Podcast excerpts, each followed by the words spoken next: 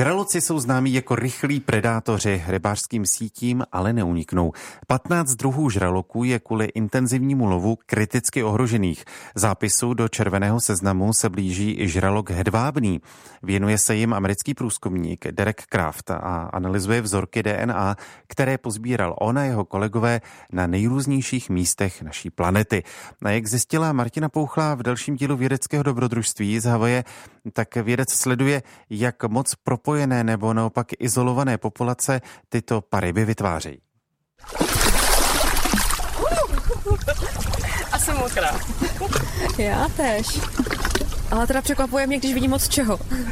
Oni si myslí, že jsme jim přinesli něco k jídlu. S Evou Majerovou jsme přišli právě včas. Jídlo pro žraloky chované v Havajském institutu mořské biologie se právě chystá. So we have a lot of herring. Dnes máme spoustu sledů, krmíme je také huňáčky a někdy chobotníčkami.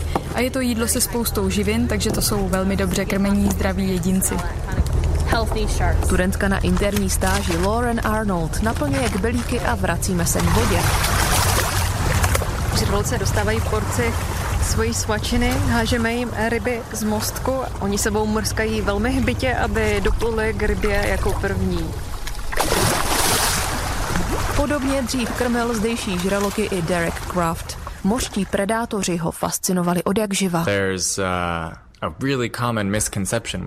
O žralocích panuje spousta milných představ. Může za to film Čelisti, kvůli kterým jsou žraloci považováni za agresory, kteří trhají a jí všechno okolo.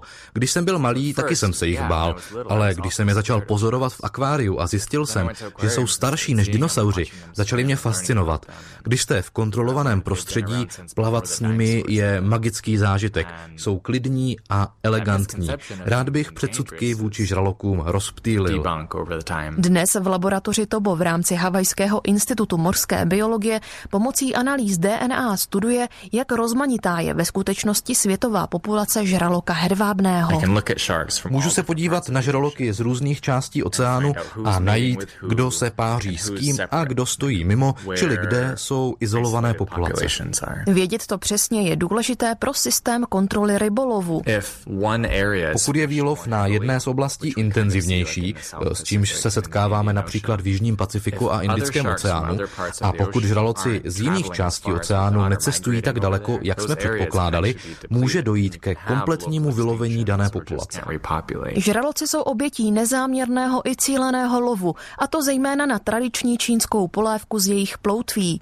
Doteď se mělo za to, že žralok hedvábný je schopen migrovat na dlouhé vzdálenosti. Pokud by to byla pravda, tak by intenzivnější lov v jedné konkrétní oblasti oblasti nemusel být až tak velkým problémem. Ale pokud jsou to ve skutečnosti menší populace, což ukazují naše data, pak se musí tyto jednotlivé populace chránit všude. Nelze přehlížet intenzivní výlov v Indickém oceánu, protože si někdo řekne, že to nevadí, protože je pořád dost žraloků v severním Pacifiku.